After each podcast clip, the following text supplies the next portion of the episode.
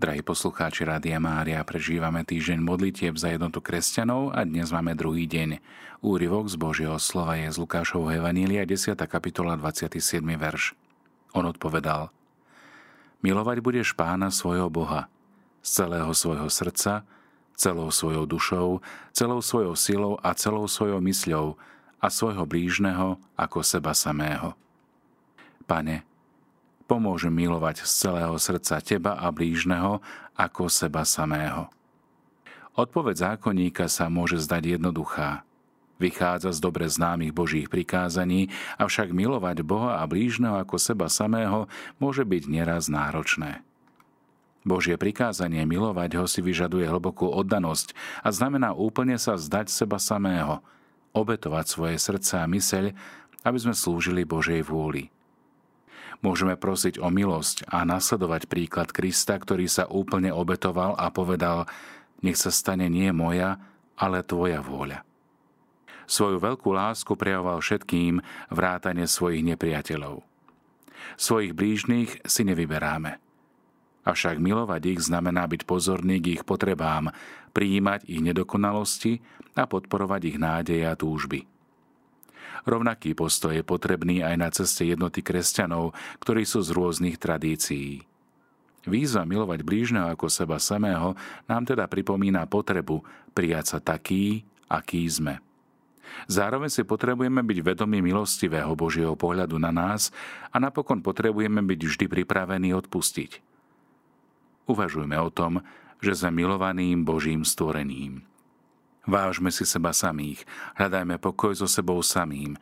Každý z nás môže prosiť o milosť, milovať a prijať svoju vlastnú církev alebo spoločenstvo aj s jeho chybami a odozdať všetko Otcovi, ktorý nás obnovuje Duchom Svetým.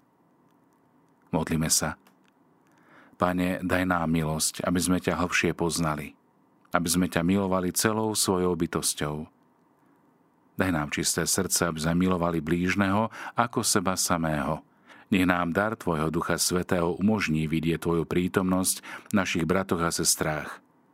Daj, aby sme sa navzájom milovali rovnakou, bezpodmienečnou láskou, ako nás Ty miluješ. Skrze Krista, nášho Pána. Amen. Drahí poslucháči, Svetý pápež Ján Pavol II vo svojej encyklike od Unum Sint, ktorá sa venuje ekumenizmu, zdôraznil ústrebný význam. Hnutie podporujúce zjednotenie kresťanov nie je len nejakým príveskom k tradičným činnostiam cirkvi, naopak je organickou súčasťou jej života a pôsobenia. Tiež v pamäti pápež Benedikt XVI chcel podobne ako jeho predchodcovia vynaložiť maximálne úsilie na obnovenie jednoty všetkých pánových učeníkov – Citujem, pokiaľ ide o mňa, chcem znovu potvrdiť svoje rozhodnutie, ktoré som vyslovil už na začiatku svojho pontifikátu. Mojou prvoradou úlohou je neunavne pracovať na obnovení plnej a viditeľnej jednoty všetkých kristových nasledovníkov. Tento hlboký záujem o jednotu sa dotýka všetkých katolíkov.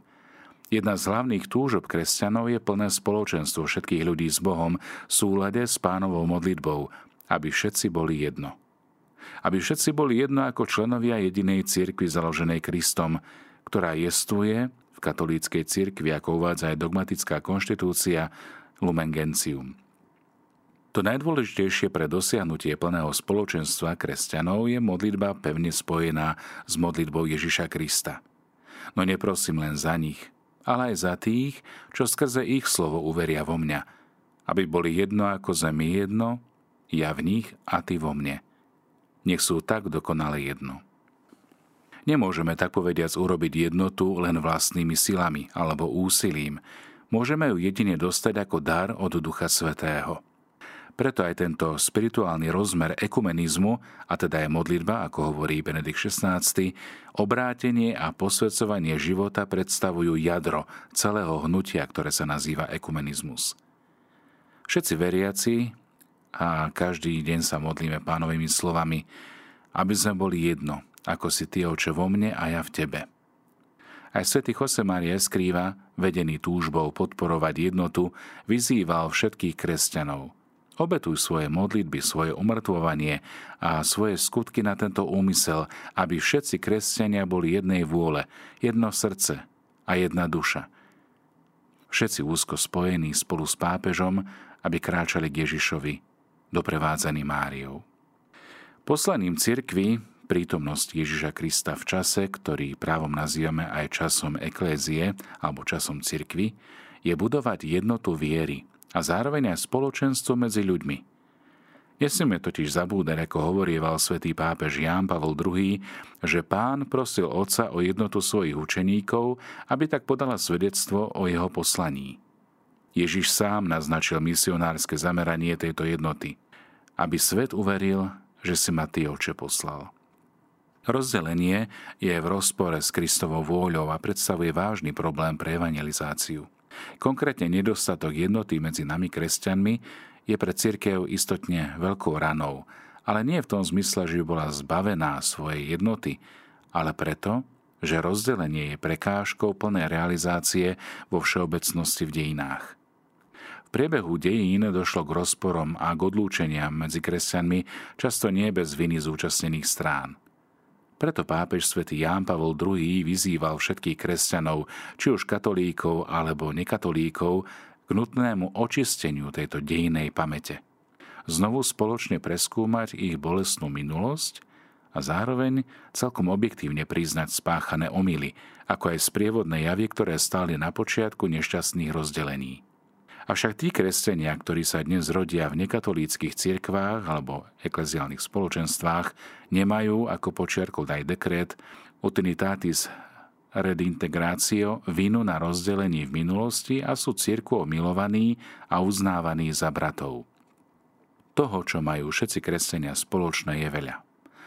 Trvajúce rozdelenie však stále zraňuje telo cirkvy. Spája nás písmo sveté, spája nás život v milosti a čnostiach, spoločenstvo modlitby a iné mnohé duchovné dary či dobrodenia. No a medzi všetkými veriacimi v Kriste dokonca existuje aj pravé spojenie v duchu svetom, lebo on pôsobí aj v nekatolíkoch a svojou posvedcujúcou silou, svojimi darmi a milosťami pôsobí tiež v nich a niektorých posilnil až po preliatie krvi. Zvlášť privtelenie v Krista krstom, ktorý je spoločným dedictvom všetkých kresťanov, vytvára medzi nami, katolíkmi aj nekatolíkmi, nadprirodzené puto – Všetci kresťania sa rodia z vody krstu a z Ducha Svetého, ako učí aj druhý vatikánsky koncil. Tí, ktorí veria v Krista a boli riadne pokrstení, sú v istom, hoci aj nedokonalom spoločenstve s katolíckou cirkvou. Bratstvo medzi kresťanmi, ako hovorí Benedikt XVI, nie je len akýmsi neurčitým pocitom, ani nevzniká z akejsi ľahostajnosti k pravde, ale je založené na nadprirodzenej skutočnosti jediného krstu, ktorý nás začlenuje do jediného Kristovho tela, ako čítame aj v prvom liste Korintianom 12.13 alebo v liste Galatianom 3.28. Spoločne teda vyznávame Krista ako pána a ako Božieho syna. Spoločne v ňom rozpoznávame jediného prostredníka medzi Bohom a ľuďmi, 1. Rímanom 2.5, a zdôrazňujeme, že k nemu spoločne patríme – Dialóg na tomto základe priniesol a aj naďalej bude prinášať hojné plody. Vedomie, že zdieľame toto bohatstvo, je spoločným základom aj daru ekumény. Vedie nás k tomu, aby sme o ostatných kresťanských denomináciách zmýšľali zvlášť pozitívne a zároveň nás podnecuje aj vzájomný vzťah, vyznačujúci sa radostným vedomím, že jedný druhý, jednoducho všetci sme kresťania a patríme Kristovi. Preto je potrebné, aby katolíci s radosťou uznávali a vážili si ozajstné kresťanské hodnoty, ktoré pramenia v spoločnom dedictve, ktoré sa nachádzajú aj u našich oddelených bratov. Toto je veľmi dôležitý moment, pretože to napomáha k tomu, aby sme si týchto našich bratov a sestry, ktorí nie sú katolíkmi, vážili a mali ich zvláštnym spôsobom radi, ako bratov a sestry v Kristovi. Spôsob prežívania kresťanskej lásky voči ním má skutočne zvláštne rysy, pretože vychádza zo spoločnej viery Ježiša. Iná je situácia nekresťanov a tých, ktorí nevyznávajú kresťanské náboženstvo. Cirkev si želá a hľadá pre nekresťanov iný druh dialogu.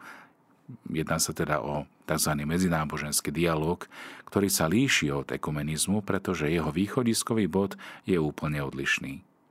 Osobitné miesto tu, ako je dobre známe, zaujíma vzťah kresťanov k Židom, našim starším bratom vo viere, ako ich nazval svätý Ján Pavol II, s ktorými je Boží ľud Nového zákona duchovne spojený. A práve toto duchovné puto vytvára predobraz Božieho ľudu. Ekumenizmus, teda ako učí druhý Vatikánsky koncil, sa rozumie ako aktivita a podujatia, ktoré vznikajú podľa rozličných potrieb cirkvy a rôznych okolností našich čias a zároveň zameriavajú sa na jednotu kresťanov, všetkých tých, ktorí sú pokrstení v Kristovi. Ekumenické hnutie sa skôr ako k jednotlivcom obracia k cirkevným spoločnostiam a má špecifický korporatívny rozmer. Pracovať na tom, aby rôzne cirkvy a kresťanské spoločnosti dospeli k plnému spoločenstvu v rámci viditeľnej jednoty – Východiskovým bodom je spoločná identita, ako sme už spomenuli. Každé význanie si má byť zároveň vedomé aj svojich vlastných rysov, lebo iba na základe poznania vlastnej identity je možné viesť dialog. Aj keď sa ekumenická snaha vyjadruje tými najrozličnejšími inštitucionálnymi aktivitami, prebiehajúcimi medzi rôznymi kresťanskými konfesiami, neobedzuje sa len na ne – lebo je osobnou starosťou všetkých kresťanov, aby dbali o jednotu, aby ju budovali, aby boli pre ňu otvorení. Nie je úlohou len pre odborníkov alebo teológov, ani oblasťou vzdialenou každodennému životu, aby v nás bolo prítomné toto chcenie, túžby zjednotiť sa v Kristovi. Preto nás aj pápež zvlášť vyzýva práve v tomto týždni od 18. do 25. januára rozvíjať tieto iniciatívy, ktoré ale majú byť prítomné počas celého roku. Ekumenizmus je jednoducho jedným z rozmerov kresťanského života. A veľmi pekne to vidíme aj na synodálnom kráčaní cirkvy. Kráčame spolu ako jedno spoločenstvo. Ako napríklad aj zdôraznil druhý vatikánsky koncil, všetci by sme sa mali snažiť o odstránenie slov, postojov a skutkov, ktoré podľa spravodlivosti a pravdy nezodpovedajú situácii oddelených bratov, no a preto hatia vzájomné vzťahy s nimi. A na toto viackrát poukázal aj svätý otec František. Prvé slovo dialógu medzi pokrstenými má teda smerovať predovšetkým k posilňovaniu toho, čo všetkým ukladá sviatosť zrodenia. Čo sa tým myslí? Byť dobrými kresťanmi, a to do dôsledkov – Inými slovami, stretnutie uvedomalého katolíka s pravoslavným veriacím, s anglikánom alebo s protestantom má viesť prvom rade k tomu, aby sa každý z nich snažil o plnohodnotný kresťanský život, po prípade začal praktizovať svoju vieru v tradícii, v ktorej bol pokrstený, pokiaľ tak doteraz nerobil. Treba tiež prihľadať predovšetkým na toto spoločné bratstvo, a bohatstvo krstnej výzvy žiť nový život v Kristovi, ako hovorí svätý Apoštol Pavol. Všetci veriaci kresťania sú povolaní k svetosti. Všetci veriaci preto nech pamätajú, že tým lepšie budú napomáhať, ba dokonca aj uskutočňovať jednotu kresťanov, čím bezúhonnejšie sa usilujú žiť podľa Kristovho Evanielia. Lebo čím užšie budú spojení s Otcom, s vteleným slovom Ježišom Kristom a v duchu svetom, už tak tým dôvernejšie a ľahšie budú môcť prehlbovať vzájomné bratské vzťahy. Vo svetle týchto úvah je obzvlášť viditeľná príťažlivosť posolstva, ktoré Boh zveril svetému Jánovi Pavlovi II., keď rozšíril práve toto hnutie ako odpoveď na koncil. Zároveň všetko, čo pôsobí Duch Svetý svojou milosťou aj v srdciach iných kresťanov, môže prispieť k nášmu vlastnému posvedcovaniu, k nášmu rastu – Takže sa budeme cítiť naozaj povolaní k osobnému obráteniu a ešte užšiemu zjednoteniu sa s Kristom. Preto každé svedectvo kresťanskej viery a lásky nás nabáda k väčšej odozdanosti a vnímavosti na to, čo duch hovorí cirkvám. A v rámci vzťahu k ostatným kresťanom je tiež na mieste uvažovať o ďalšej úlohe, ktorou je, ako hovorí dekret o jednote kresťanov, príprava a návrat jednotlivcov, ktorí túžia po plnom spoločenstve v cirkvi.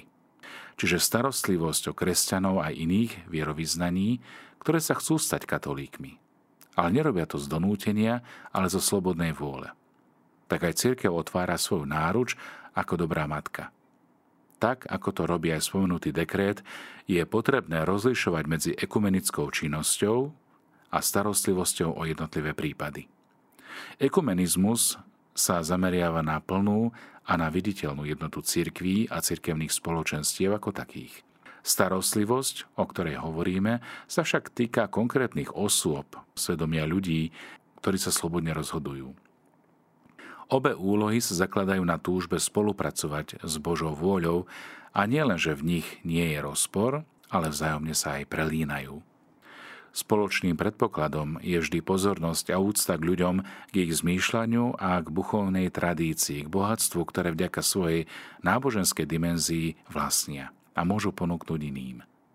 Napríklad svedectvo života katolického kolegu v práci alebo katolického priateľa môže v druhom kresťanovi pôsobením daru Božej milosti prebudiť túžbu po naozajstnom a po plnom kresťanskom živote, spoločenstve, do ktorého patrí. Božia milosť v ňom však e, tiež môže prebudiť túžbu aj vstúpiť do plného spoločenstva. Katolícky priateľ bude jeho rozhodnutie sprevádzať modlitbou, slovom i príkladom a zároveň bude plne rešpektovať jeho slobodu. Nebude vytvárať nátlak.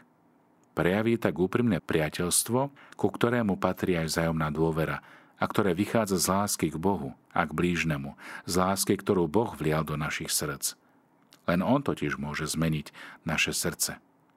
Podobne možno tiež povedať, že kresťan, ktorý urobí takýto krok, v skutočnosti neprechádza ani sa nevracia z jednej cirky do druhej, ale plne sa privťaľuje k cirkvi, k jedinej cirkvi, s ktorou bol spojený už predtým, ale nie plným, plným spoločenstvom, ku Kristovej cirkvi, jednej svetej katolíckej apoštolskej, ktorej z Petrovej stolice predsedá Petrov nástupca, svätý otec pápež.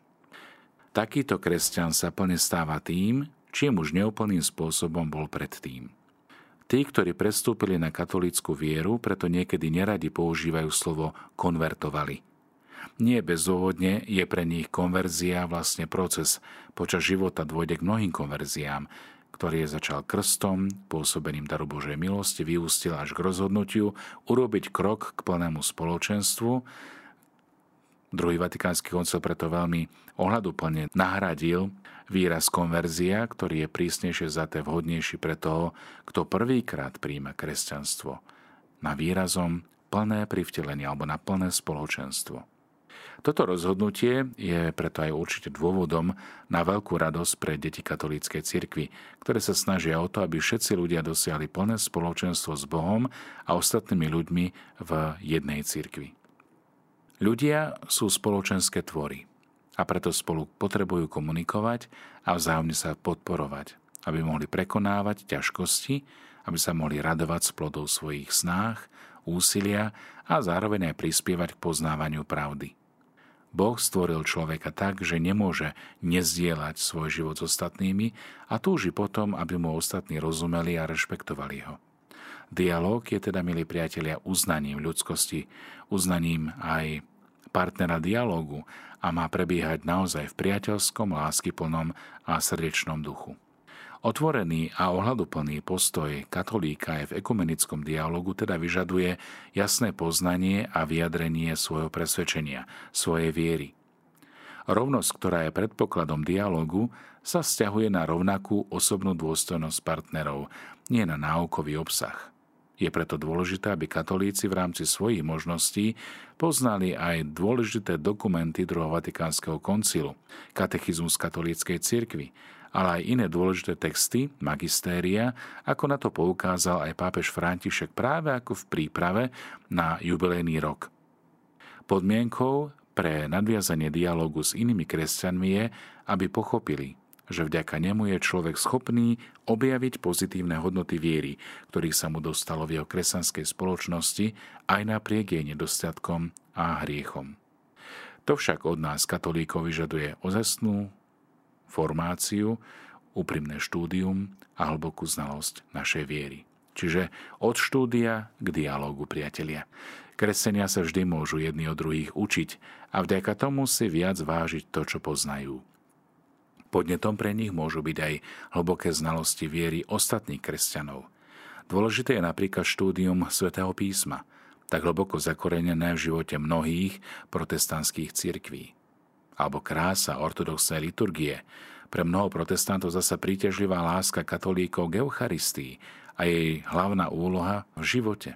Rovnako aj učenie katolíckej cirkvi o tom, akým spôsobom prinášať Kristovo evanielium do bežných záležitostí života. Znovu objavenie tiež zbiehavosti týchto aspektov bez toho, aby sa pritom strácalo zo zretela, že jedine láska umožňuje prekonanie rozdielov a láska má zásadný význam. Úloha kresťanov je teda ako keby utopiť zlo v hojnosti dobra. Byť zahrnutý láskou, tou Božou, ale zároveň aj tou ľudskou. Premieňať túto synergiu lásky skrze príjmanie sviatosti, skrze Božie slovo, skrze spoločenstvo Božieho ľudu. Nede teda o to, aby sme robili nejaké negatívne kampane a brojili proti všetkému a proti všetkým. Naopak, musíme žiť pozitívne a byť plný optimizmu, mladosti, radosti a pokoja a na všetkých hľadieť s pochopením. Na tých, čo nasledujú Krista, ale aj na tých, čo ho opúšťajú, lebo ho vlastne nepoznajú. Mať pochopenie však neznamená nečinnosť ani lahostajnosť, ale aktivitu, ktorá prináša v pravom čase pravé ovocie. Milí priatelia, toľko teda na dnešný deň ako poklad viery. Inšpirujme sa teda slovami, ktoré nám prinášajú či už Benedikt XVI alebo svätý Ján Pavol II eh, vo svojich dielach, ktorými komunikujú veľké úsilie po jednote a zjednotení všetkých kresťanov. Nech nás preblahoslavená Pána Mária, Matka Svetej jednoty, učí a vychováva, ako byť jedno v sebe samých, ale aj vo svojom okolí. Nech vás žehná všemovúci Bohotec i Syn i Duch Svetý. Amen.